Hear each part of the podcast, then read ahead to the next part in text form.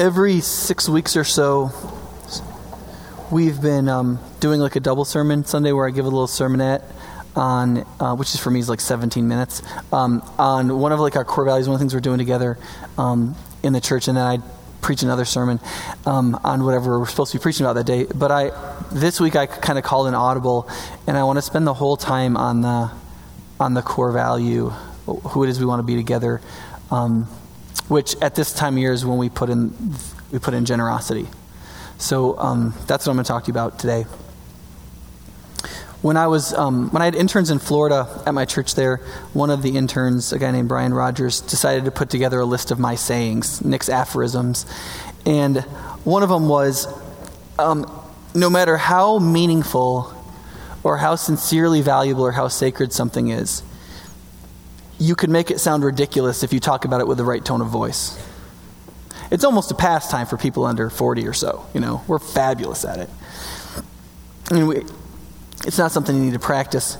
Um, the reason I say that is because giving is one of those things that the outside culture, we have our own cynicisms about generosity, but it's one of the things that the outside culture, the secular city, does that. They, they do sneer at it a good bit. And um, there's three problems they normally find with Christian generosity, especially giving to the local church. Um, one, they see it as self indulgent, right? It's our church. We give to our church. They go, You're just giving to yourself. You made a little country club for yourself. You give it for yourself. You get all the benefits. You're not giving to charity, right? It's the self indulgent. Two, it's out of touch, right? People don't need God. They don't need your religion. They need education. They need health care. They need money to buy food. They don't need, they don't need Jesus, right? And third, they tend to find it manipulative. They look at churches and giving and their budgets, and they generally see them as the fruit of cash seeking, name seeking pastors that are trying to build a big enough building so that somebody will pay attention to them because their daddy didn't. Um, and so I want to actually start off this sermon by saying this. Don't ever let anybody bully you about the meaningfulness and authenticity of your giving about you living out the discipline and call of Christian generosity. Don't let people do that. Not, not only because um, theologically it's true, but because empirically, the science actually affirms this. There's been a number of studies on what's the reality about generosity in America and about the effect of local churches in local communities. In 2010, um, a University of Pennsylvania professor who's not a Christian as far as I know, got together with an inner city group and they did they wanted to do a study on the actual impact, economic and social, of local congregations. And they looked at 12 different congregations 10 Protestant, one Catholic, and one Jewish synagogue. And they tried to figure out now, you got to put, the problem is you got to put numbers to things. What is a couple saved from divorce worth? Right? What is a kid that doesn't go to jail? What's that worth? Right? What's an averted suicide worth? right? But they had to go through and they had to put values to all these things. And, and what they found was is that the, that the 12 congregations produced more than $52 million of value socially and economically to the community, communities that they were in. All of them at least doubled their operating budget in actual help that they gave to the community. And a number of them, it was a multiple of six or seven times. The idea that churches are country clubs that benefit the people that go to them only is not true. It's never been true. It's a mythology that sounds good if you already want to believe it, but it's empirically false. And you don't need to be ashamed to support local, a local church if the local church is working anywhere near right.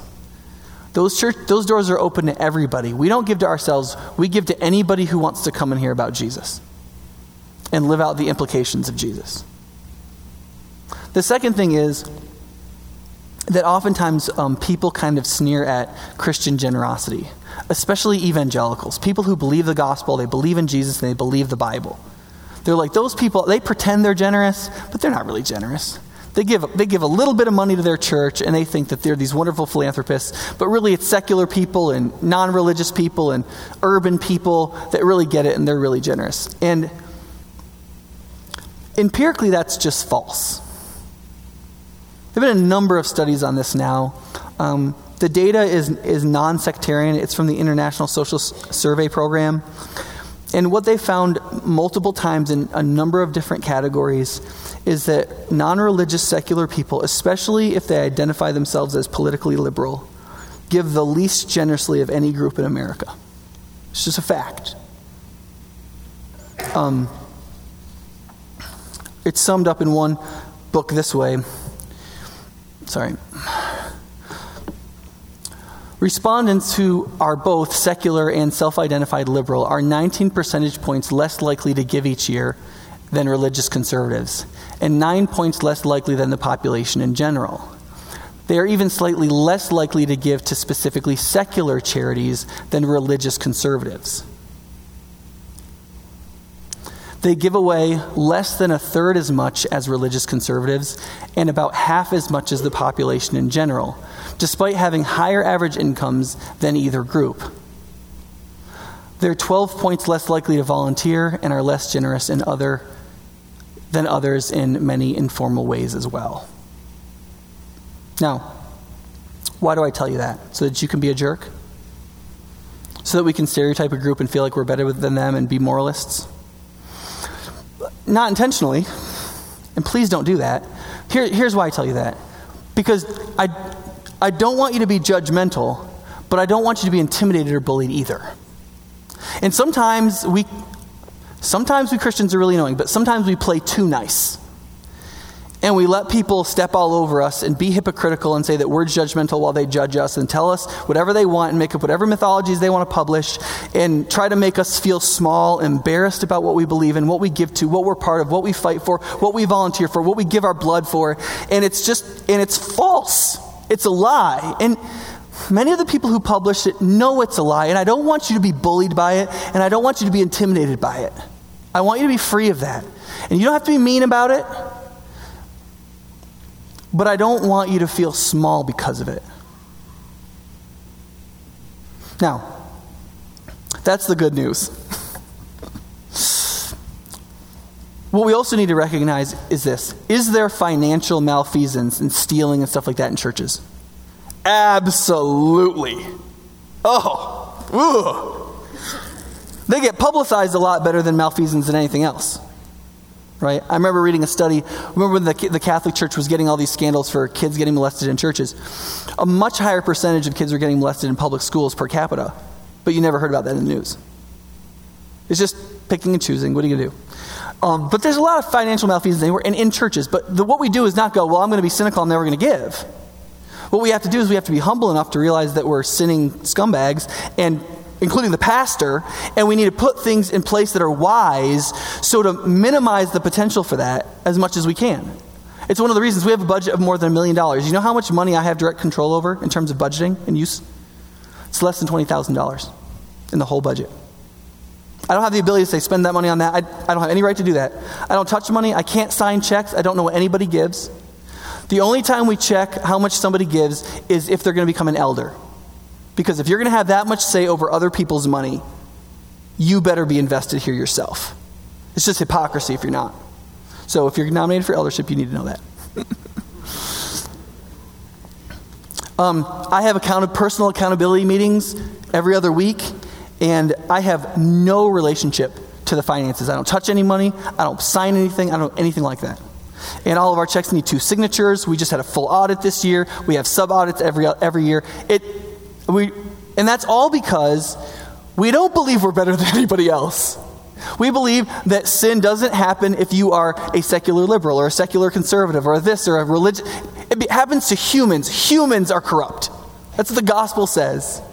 And so we want to be wise about it and be humble about it. The other thing is this is we don't judge ourselves by people who we might stereotypically be theoretically statistically superior to in a single category. I mean, how shallow are we, right?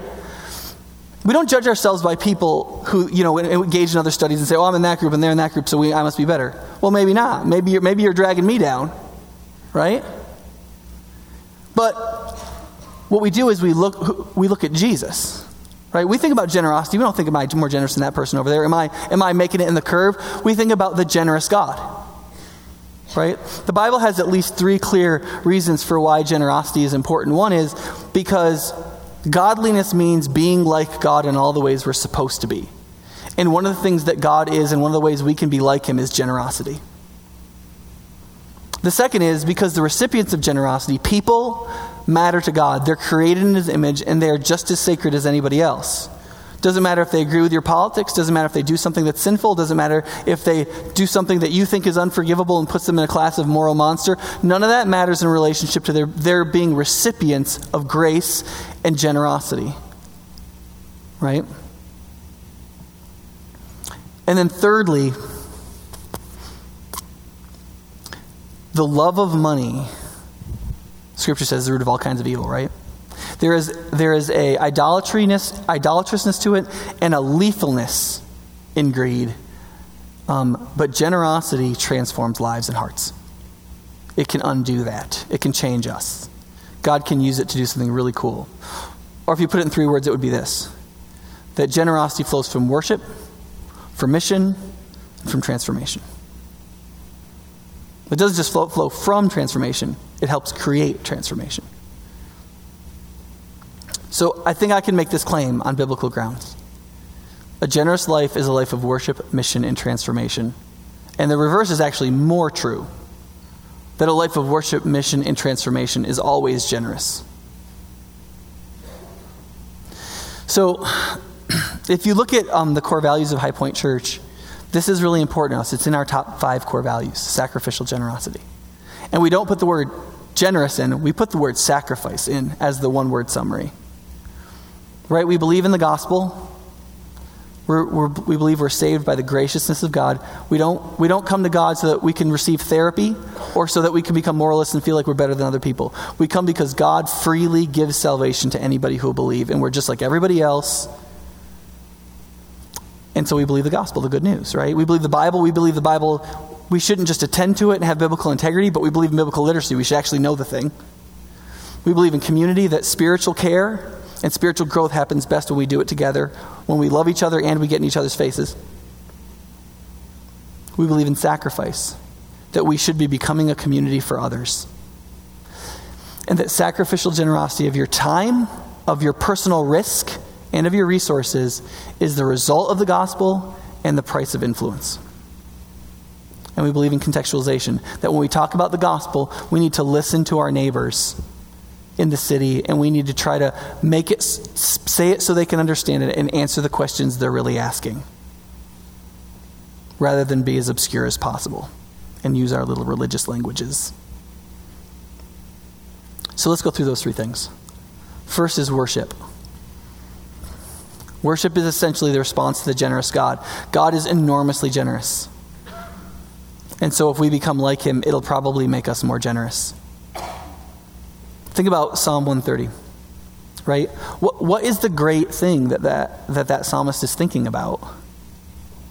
The thing that's so great about God that draws in his devotion, that, that makes him willing to wait for God, is the fact that God gives forgiveness. One of the things that you have to get clear is that this we are not in the business of life improvement. Life improvement happens when we're about the business we're really about, which is the offer of forgiveness that God gives all of humanity through the death and resurrection of Jesus. We're in the forgiveness business, guys. And forgiveness is the first mark of generosity. Let me just, let me just tell you something straight away, right? We're not even, I'm not even talking about money here. If you don't forgive, you're not generous. In fact, in this context in the psalm, he says, But with you there is forgiveness, therefore you are feared. What does fear mean in that context? God forgives, so we're terrified?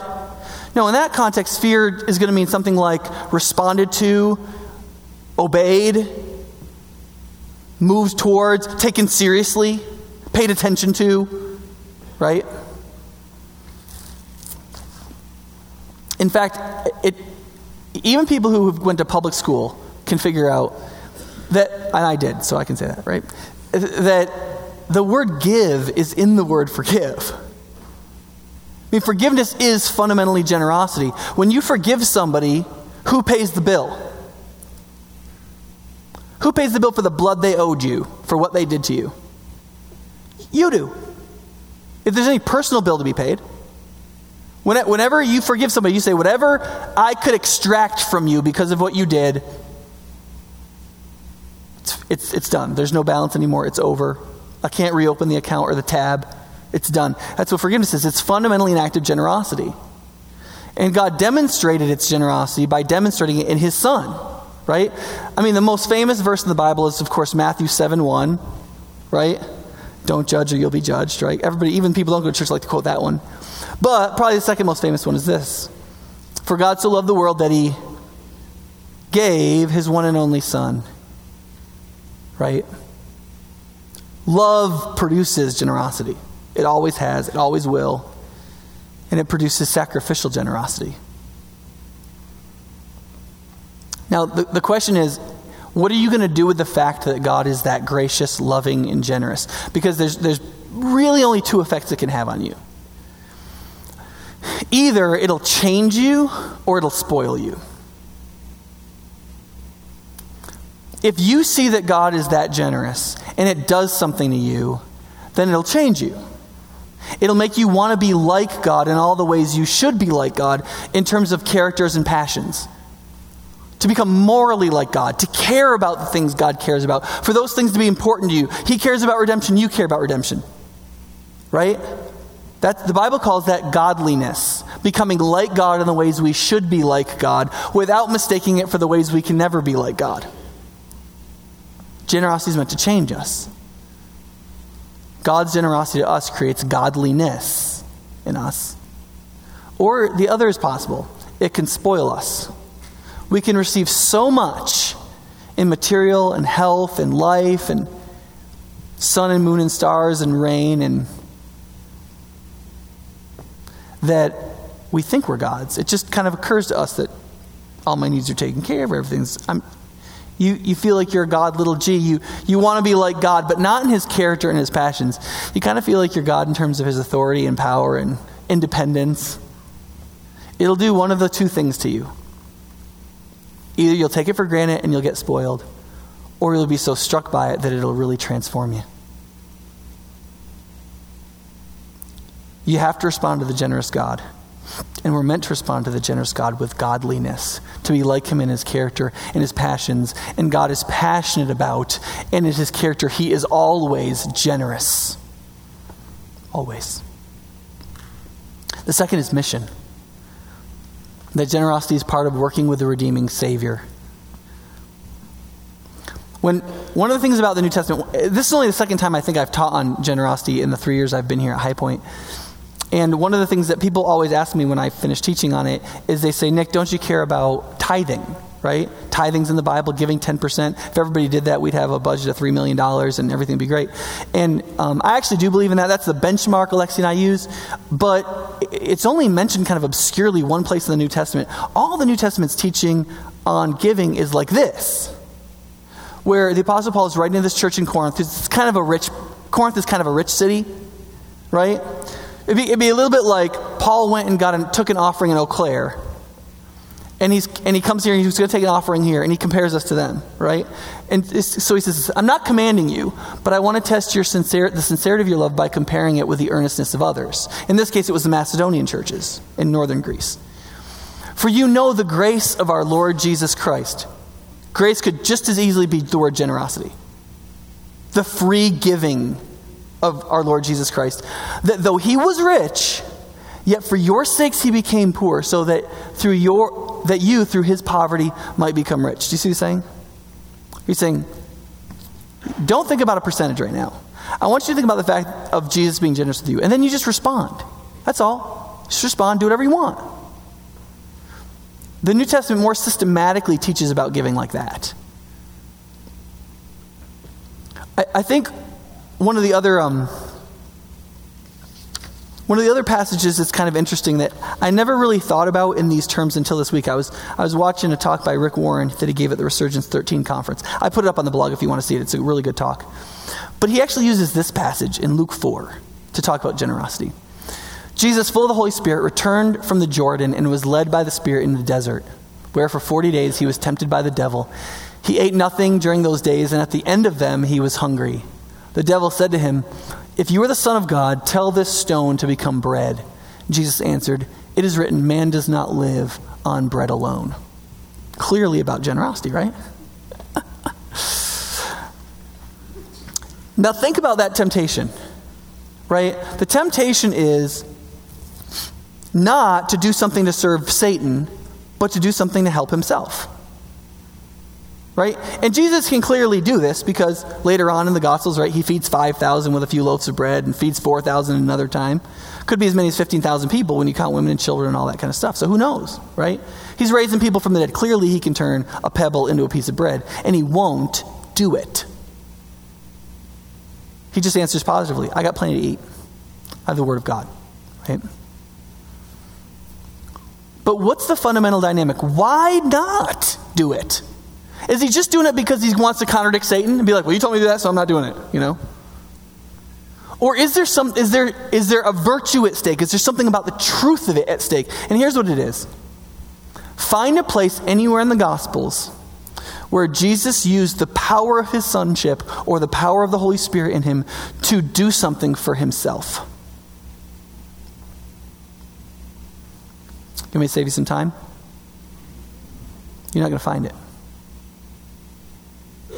Jesus never uses his power generously towards himself. That's not what it's for. It's for redemption. All of the resources that he has, he pours outward. He freely gives to the point where his family thought he was crazy and they had to do crowd control because people were piling up next to him who showed no real interest in his message, but wanted to be healed and wanted to be fed and wanted these things, and he just gave it. A little later on in Matthew's gospel, um, when Jesus is handing off the ministry to his disciples, he says, Listen, um, what I, you've watched me do, he took 70, 70 people, got them together. He said, Now, receive the power of the Holy Spirit. Now you go out and you do the same stuff that I've been doing. And this is what he says to him. He says, Heal the sick, raise the dead, cleanse those who have leprosy, and drive out demons. So apparently, he gave them a significant amount of spiritual resources, I would say. And then he says, Freely you've received, freely give. That's a great verse to memorize. You can memorize that in like three seconds. You can be like, I memorized a Bible verse today. Freely you've received, freely give. And then he says this Do not take along any gold or silver or copper in your belts. Take no bag for the journey, or extra tunic, or sandals, or a staff, for the worker's worth is keep. Right? Take no provisions. You see what he's saying there? He's saying, listen, the power of God isn't an, isn't an iPhone, okay? If, if you make a commodity, you actually produce it through your work and ingenuity, you've got the right to sell it, right? You produce an iPhone, whatever continent you produce it on, you have the right to sell it, right? Because you made something. And so you can charge for it. But that's actually not true about the power of God or about the gospel. You didn't, you didn't add, if you added to it, you ruined it, right? You, you just received, you just got. And he said, because of that, this is not an economic relationship between you and the people that you're going to. You just give. You receive freely, you just give freely. And what that will produce in other people is the same desire. You don't need provisions. The love that the gospel produces, they'll take care of your needs. And you just trust God that He's going to give you the power you need to help them, and He's going to give them the drive of generosity to just simply take care of you. And that's how this is going to go. See, their maintenance and their ministry was totally dependent on generosity. It was the fundamental value and fulcrum of how the whole thing worked. Faith expressed in generosity. Freely receive, freely give. And notice the parallel between the ministry of the Savior and the ministry of his disciples. We're meant to be parallel to it. It's the way we are supposed to be like him in his generosity. And then lastly, transformation. The love of money, scripture teaches, is idolatrous and it's lethal. There's a reason why it's on a list called the seven deadly sins, right? But generosity is God's tool to transform hearts. One of the things that I really liked about um, Warren's talk that I, I put up on the blog that you might want to listen to, um, is that he said he, he looked at this passage and he said, "Listen, if you understand this passage in 1 John, what you'll realize is Satan only has really three major temptation themes, and everything else is basically improvisation off of these three themes." Right? He says, "This is the Apostle John writing to the church. He says, don't love the world." And world in this context means everything in creation that set itself up contrary to God. It doesn't mean literally the mountains and the streams and that, but it means that which is not set up in accord or submitting to the gospel and, and the truth about Jesus. The world or anything in the world, if anyone loves the world, the love of the Father is not in him. For everything in the world, the cravings of sinful man, the older translation is lust of the flesh, the lust of his eyes, and the boasting of what he has and does the older translation, the pride of life, comes not from the Father, but from the world. The world and its desires pass away, but the man or woman who does the will of God lives forever. It's these three things the lust of the flesh, the lust of the eye, and the pride of life. Which you could say is like this the lust of the flesh is a temptation to feel. It's the sense that you have the personal right to feel whatever you feel like you need to feel to be happy. It's what, it's what tells you it's okay to have that relationship that you know is wrong. It's the thing that allows you to indulge when you know you shouldn't. It's, it's the desire to feel. You have, don't you have the right to feel? Right? The second lust of the eye is the temptation to have, to accumulate either for your pleasure or for your security. It's looking, it's looking through glasses that have accumulation written on them rather than generosity. Right? And then the third is the pride of life, the desire to be something, to have a name, to be respected, to be affirmed, to be approved of, to be thought something of, to not be a normal person. Right? Now, in Warren's talk, he talks about the three antidote to these is integrity, generosity, and something else. Integrity, generosity. I'll get back to you. Watch the talk. See, that was on purpose. And, then he says, and then he says the um, it's humility. Sorry, yeah, that's the one I didn't remember. That's great. and he said, you know, when integrity is fighting the pride of the flesh, the lust of the flesh, when generosity is fighting the lust of the eye, and when humility is fighting the pride of life, he's like, then you're actually in a place where you could really have faith because you're not a slave to your stomach. You're not just seeking what you can take from the world, and you don't care about your name. And so you can risk anything. You can try anything. You can do anything. I mean, you can actually try something that's impossible. You could have a God shaped dream or a God shaped vision, something, something that actually would require God to accomplish. And you're never going to do that if you're under the lust of the flesh, the lust of the eye, or the pride of life. It's never going to happen. But what I want you to see in relationship to generosity is that generosity actually attacks all three of these when it's done right, when it's practiced according to scriptural principles. Because the desire to feel when you give away your money, you can't buy the stuff that you want to get to worship your stomach. And you begin to encounter and engage the feeling that comes from virtuous action or godliness. Godliness feels awesome, even when you're not feeling self righteous.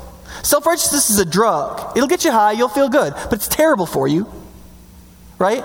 But godliness has its own enormously wonderful effects of joy and pleasure and gladness, to see other people's lives get better, to see people blessed, to see people stronger, to see relationships mended. If you can't get pleasure out of that, I don't know what to tell you. We need to get back to Jesus. I guess I do know what to tell you. And when you give generously to something that is gospel focused, you begin to take pleasure in something that isn't your stomach.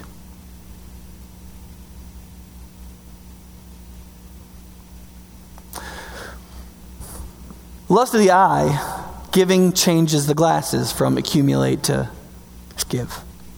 You start thinking differently. And until you start thinking differently, you can't really be generous. And when it comes to the pride of life, you know, up until about maybe 30 years ago, I don't know if I have the timer of that, but when I was a kid, I remember that giving, especially if you were going to give a lot of money, for example, it was expected that you would do that anonymously. Anonymous giving was part of the thread work of culture. It's totally gone now, right? Let me, just, let me tell you a secret, okay? Um, I don't ever plan to do a building campaign, but let's just say hypothetically we did a building campaign. And you, somebody, somebody gave like $3 million of the $4 million to build a new building. I'm just telling you right now, your name is not going on the building, okay? We're not even going to tell the church who you are. Right? Because I don't want to hurt you spiritually. It's my job to be a shepherd. Um, anonymous giving takes away your resources to make a name for yourself, and you get nothing for it in terms of a name for yourself. It's so good for you.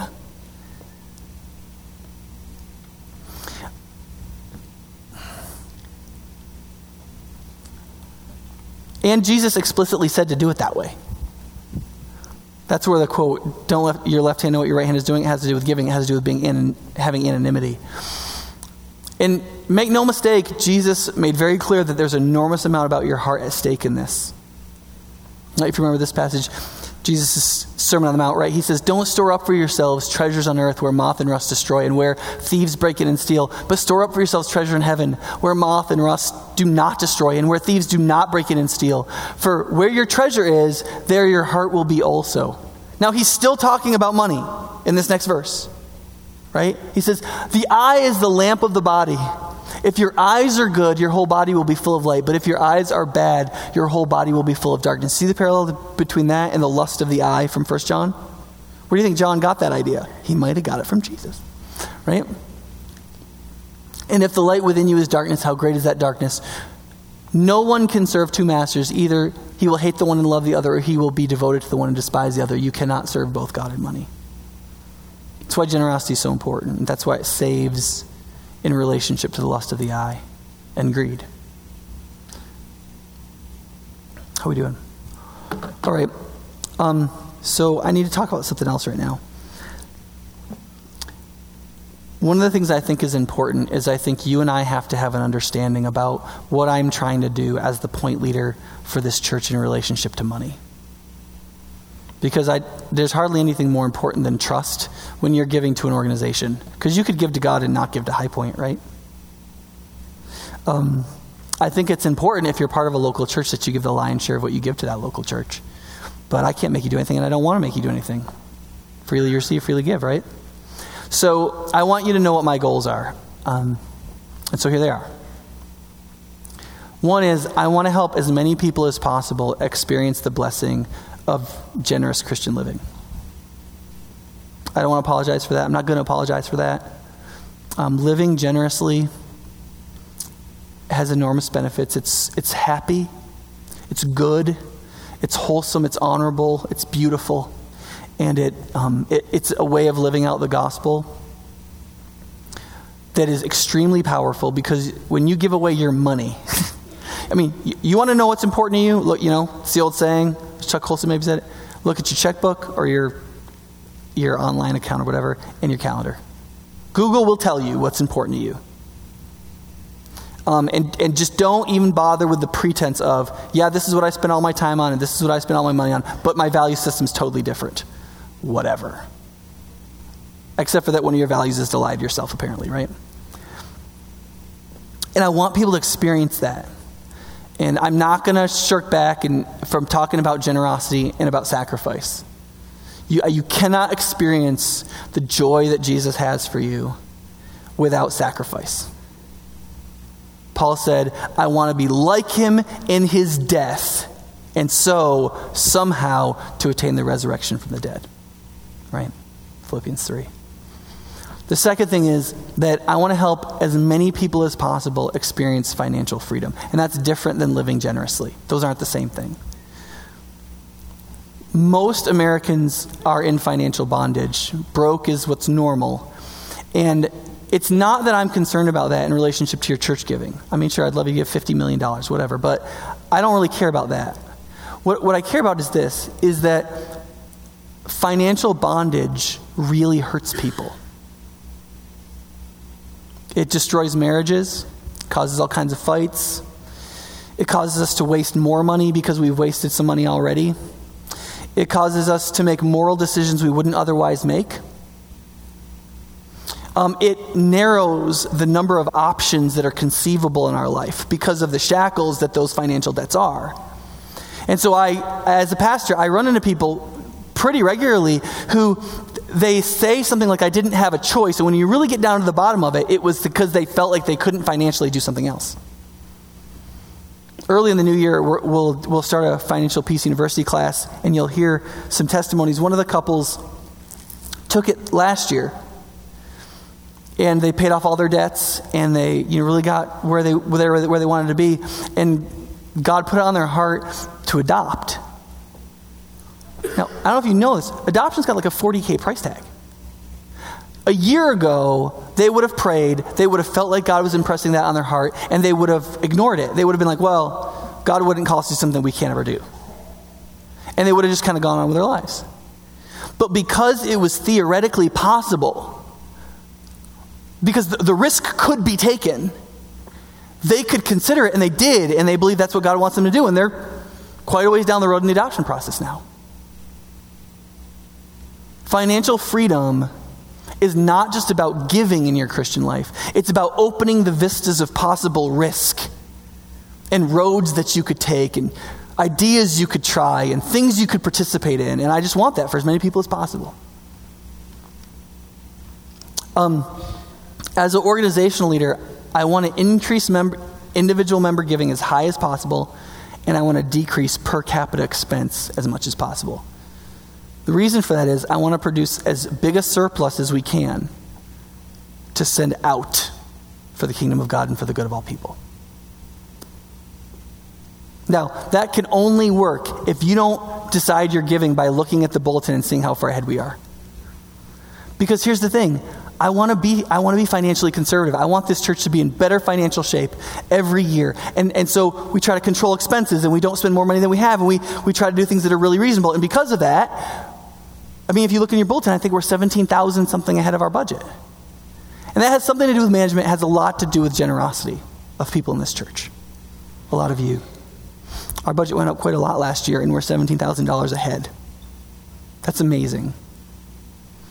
But if as the church grows, all of us work hard in the church, and we don't have to hire staff for everything, right?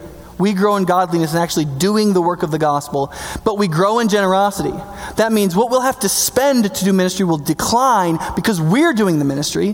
What we give will go up. The surplus will get bigger and bigger and bigger, and we will be able to fund the most exciting things we know about for the kingdom of God and for the good of people.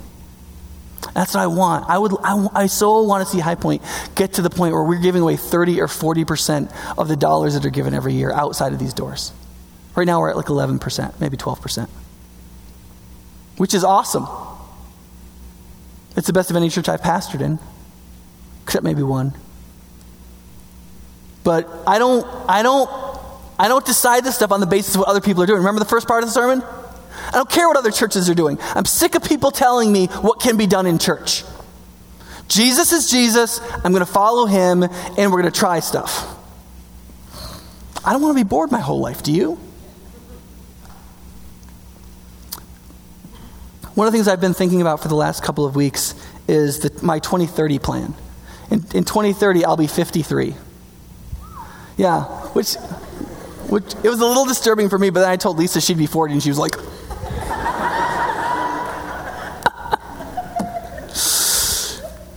and High Point Church was designed to function financially well at about 800 people. And the people who were here three years ago when I got here gave so generously that this church survived at like 275. The core of High Point, that's who they are. And listen, they did that when the church was terrible. Like they would come on Sunday morning and they would have to like go home together for lunch so nobody put a gun in their mouth. And yet they still were here and they gave and they believed that God would turn this around, that something new would happen, that God was going to do something here and that a new day would come and that who knows what was, I mean, they didn't even know. And, and then, you know, here's the joke. I'm here, right? I mean, yeah, let's hire a 33 year old, you know? I blame Chris Pepler. Um, but when, when I got here, there was $2 million of debt. We have what you might call infrastructure debt, all kinds of stuff that has to be fixed that hasn't been fixed for 10 years, that we're behind on. That's all real debt. And there's no operating. There's no operating surplus. Like, we don't have money in the bank that's like, well, let's try stuff. And when, when I get to that point, I want to I want to be in a place where I can start to move away from the center of leadership and I can we can start inviting more and more of these other leaders and I would like to leave the senior pastor thing and be like a teaching missions pastor and we'll get somebody else to be the you know and when that all starts to happen um, I want here's what I want. I want the I want the building to be totally paid off. I want us to have fixed everything that needs to be fixed and I want to have somewhere in the neighborhood of a quarter million dollars in the bank so that when they have cockamamie ideas that they want to try and, they, and, and the church feels that God is leading us in that direction, we can try stuff, we can do things, we don't have to freak out. I want them to come to work every day. And I want every leader to come to church every week, not thinking about money, but thinking about people and ministry and redemption and how that's going to happen. Because we don't have any bills. We pay $15,000 a month on our mortgage. Imagine we could do $15,000 a month. Right?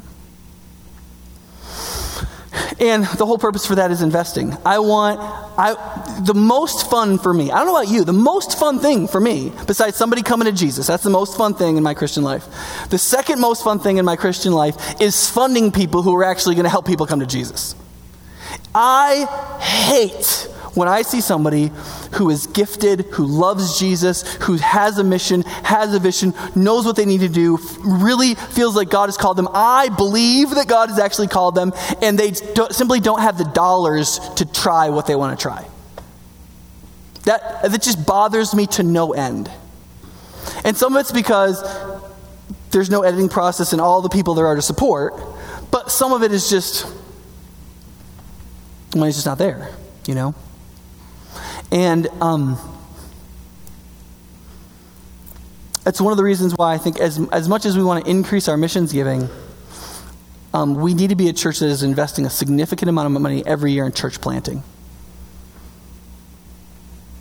We, we need to plant hundreds of churches across America every year just, just to stay even. And it's those churches where all the innovating is happening because they have to or they have to close their doors. It's where a lot of young leaders are being brought in. It's, it's a place where we can try all kinds of crazy stuff, and it's a place where we can replant the church in places where it's gone extinct. And um, you'll see that when you look at the year end gift, that there's money in there for missions projects, and there's money in there for church planting, even though there's so much stuff to be done here. We can't do it all at once. We can't just pay everything off here till it's all done. That's, that's not going to be fun, is it? So we take a portion, we do what we need to do. We take a portion, we send it out right now. Right? So those are the, those, okay, that's my agenda. You want to know my agenda? That's my agenda. That's going to be my agenda for 17 years. Okay? Are we all on the same page? And if you think I'm averting from that agenda, you just tell me. Now I want to take just a couple minutes and talk about. Um, so what about person? Like, what's the personal challenge for you? Like, what, what should we all be? What should we take home and think about and pray about and consider in relationship to generosity. And the first thing is if you haven't gone through the process of thinking totally differently about finances in relationship to God, that has to happen first. You've got to believe God created and made all things, that He gives you all things, that you belong to Him, that there's a, the most important thing in the world is the mission of Jesus that will last forever. Um, that all has to happen. What you do with your money tells us what you believe about God's providence and sovereignty in your life.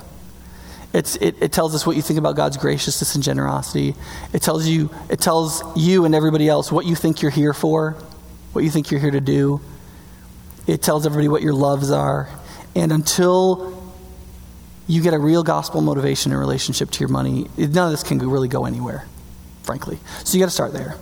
The second thing is, is that if you're, if you're not experiencing financial freedom right now, where you, your money's telling you what to do instead of you telling your money what to do, you, that's the first step. And my response to that is look for the FPU class. It's going to happen early next year, probably in January, hopefully, if we can get it going that fast. And any small group can get together and do it. You can do FPU in your, in your small group. Just let us know. We'll get you materials, and we'll, uh, we'll even give you a leader if you want one. makes a huge difference in people's lives. I can't tell you how many testimonies I've heard from the 100 or 120 people at High Point that have gone through that class and who tell me my whole life is completely different. Even people who weren't in that much debt. Third, and this is just this is really partly just for fun, is to be aware of your group tendency. One of the things that we tend to do is we tend to think think positively about whatever group we're in, and we think that other people are the slackers. And um, sometimes it's good to know what your demographic is doing, right? For example, if you survey people in their 20s and 30s about how generous they are, they, they self report that they're the most generous generation. And in point of empirical fact, they're the least generous generations, I should say, because these guys would be horrified for me to say I'm in their generation. Um, but it's just a fact. 20s and 30s gen- generally indulge the idea. It's like it's kind of like the Lake Wobegon, like 80% of people are above average, right? Or something like that. You know, it's that kind of just sort of self indulgent thinking. And the fact is, no, you're not generous. No, you're not. You know, and, and, stereotypically, boomers are as generous as the stock market is good, and the builders just give and shut up about it. You know? And we, we just need to know that. Oh, here's another one. This will give away your political ideology. If you were to split up people into three groups, the rich are they may, the family income of over ninety thousand dollars a year. Middle class is ninety to thirty thousand dollars a year, and the poor are people who make less than thirty thousand dollars a year. Which group gives the highest percentage of their income to charities? Rich? Poor? Middle class? Okay. It's the rich. By a little bit. And then do you know who's next? It's the poor, and it's specifically the poor that make less than $12,000 a year in family income. Oh, 13. It's 1299 they make less than just under $13,000 a year. That's the next biggest giving group. And then 13,000 to 30,000. You know who's dead last? The middle class is dead last. In our, in our political ideologies anesthetize us to this. Because if you're like conservative Republican, it's like, you know, you're like, well, everybody's generous and, you know, the rich are going to give plenty of money and whatever. And if you're, if you're liberal, it's like, it's all about the poor and they're so generous and we should do programs for them. Listen, here's what actually happens. Most of the programs in this country are designed to benefit the middle class, and we get out more than we pay in. Think about the lottery. Where does that money go? Mostly to universities. And who buys those tickets? People who are never going.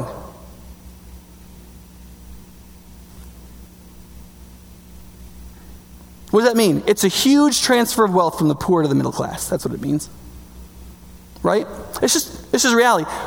Don't let yourself believe that we're the generous middle class that all of American life is against us and the government is squeezing out, squeezing us out, and there's not going to be a middle class in the future. It's going to be so terrible. No, no. Here's what happens.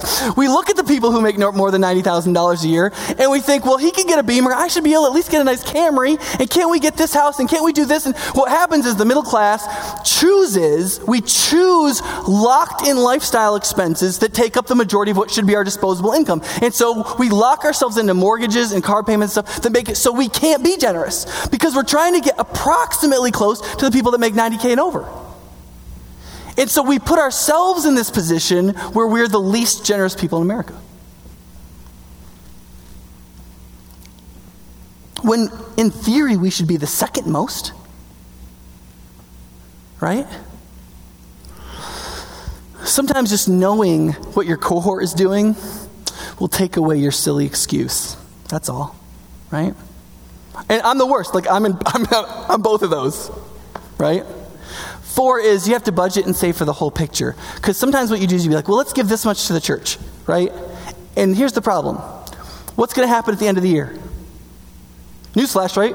We're going to do year end generosity every year, right? And what's going to happen somewhere in the middle of, in the, middle of the spring? 50,000 Campus Crusade students are going to descend upon us with short term mission trip letters, right? To go share the gospel in Atlantic City or go spend six weeks in Uganda or whatever for the glory of God. and for a wonderful tan. Now, listen, and, I, and, listen, I'm for that. Listen, I'm for that. I'm just, I'm just messing with them. Um, but part, of, listen, part of the thing is, you know how I feel when somebody gives me one of those support letters? It's directly proportional to the amount of money I've already saved for that. So if I don't have any money in my short term missions fund, I feel kind of annoyed because I wasn't waiting for this. I didn't see it coming. And so now it's like, oh, you're messing with my plan, right? But when Alexi and I have accumulated like $500 in our short-term missions fund, we're like, we're just, we're like looking for some idiot to give it to, you know?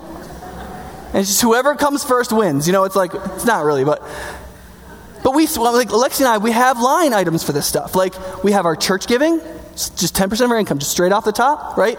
And then we have two or three long term missionaries we support monthly. And then we save for hospitality because people are going to come to our house and they're going to eat our food and they're going to cost us money, right?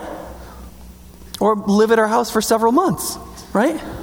And, and then, and then, it's just a cost of living. Sorry, and then, and then, and it, you know, there's, and then there's short-term missions, and there's these things, and you've got to see the big picture, right? I want to support these college students, right? They're going to go out there and try something crazy. Let's send them, right? I, I want to support the ministries of the local church. I want to help pay off the debt. I want to, I want to have people in my house. I want them to feel at home. It's going to cost me money, you know, Tostitos and stuff. So you got to think bigger picture. You can think a lot bigger picture than that, but that's just the starters. And then fifth, and if you only take away one, take away this one. Unless you're not experiencing financial freedom, then take away number two. Seek to be more generous every year than the year before. Seek to be more generous. Because, see, some of you guys are kind of like 10%. That's crazy. Is this a cult? Listen, I can give however much I want. Back off, right? I mean, I didn't tell you what you had to do, but here's the thing um, generosity is kind of like weightlifting or like going for a run or something like that. It's only helping you additionally when it hurts. Okay? So you see, when I was 16, well, I was like 18 or 19. So I'm 18 or 19, I'm working in college as a referee for like hockey, and I get a paycheck, and I feel like I should give. So I gave 10% of it right then, right? And so I have never had that 10% in my whole life. I've never had a paycheck where I had more than 90% of it so you see, it doesn't do anything for me anymore, right? It doesn't do anything for me. Only when I when I push it does it hurt again and produce anything in me. Now, that doesn't mean you give 20%. like Lexi and I have worked for years to get to almost 12. And at the year end gift, we look our savings account in the face and we go, every coffee you didn't buy, every day we ate that, every how much of this are we going to take out and give to this? And those two times a year, it hurts. And it's a, but it's a good hurt. It's a, I'm falling out of love with my money again hurt. And deciding whether or not I believe in this thing I'm doing.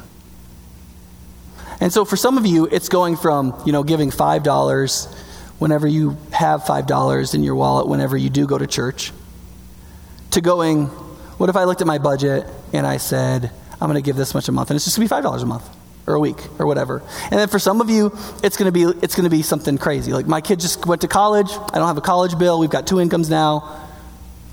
Let's do something crazy. I don't know what it is for you. That's the thing. Here's the problem. Me not being legalistic is going to be much worse for your bank account. If you love Jesus, it just is. If you look at your thing, I'll do this real quick. The back of the generosity thing is the year end gift. The amount we settled on was $76,000. Um, sadly, there are like maintenance stuff in here. We got to fix these front doors. We, we, we're not up to par security wise. And our security company is like, look, you got to fix these doors.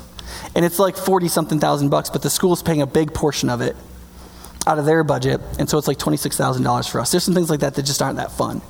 But there's four different missions projects. There's two church plants. One of them is a guy in Cambridge Square between MIT, Harvard, and Boston University. He church planted when I came here, and his church is almost bigger than High Point. And now, this is a guy that walks into Harvard Square and leads people to Jesus, right? Now they're launching a new campus in downtown Boston. And I want to, we're going to give him some seed money to get that campus going. Right? Because he's a barn burner, man. You got to fund barn burners. Another one is a church in Indianapolis. It's a church for the unchurched. It's right near Butler University. It's serving a place that's deeply underserved, and it's doing these really neat community outreach things, and they just need some seed money to, to keep rolling with that church plant. There's some exciting things on here, too.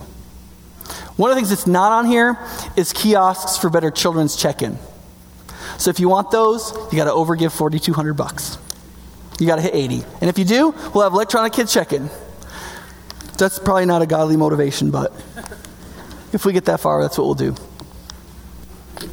But all this stuff is going to get us further down the road, closer to where we need to be. Able to give away more, able to bless people, able to fund the kingdom of God, able to do all kinds of things, and able to put us in a situation where we're really working on our hearts. And able to live out generosity because of worship, because of mission, and because of the transformation we want to see in our lives. Let's pray. Father, um, thank you so much for not being a taskmaster in this. Thank you for making generosity a free action. That there, there aren't piles of commands about it, but that you call us to just respond to you. You even say in the scriptures that you've given us all things for our enjoyment, so we wouldn't get the idea that you're demanding, you give us 100% and you demand back 100%. It's not like that. You're generous with us. You call us to be generous. We're left to test our own hearts and to seek you for what that would be. And so, Father, please help us to be a generous people, to be a financially free people, to be a disciplined people, to be a sacrificial people, to be people that just honestly look like Jesus, to be a people full of godliness, not self righteousness and not idolatry. Pray that you'd make us not a money obsessed church, but a wildly generous church. And help me to lead the way, and help many people to be examples of what it looks like. And help it to have great effect. In Jesus' name, amen. We're going to sing a couple songs here to end. Before you stand up,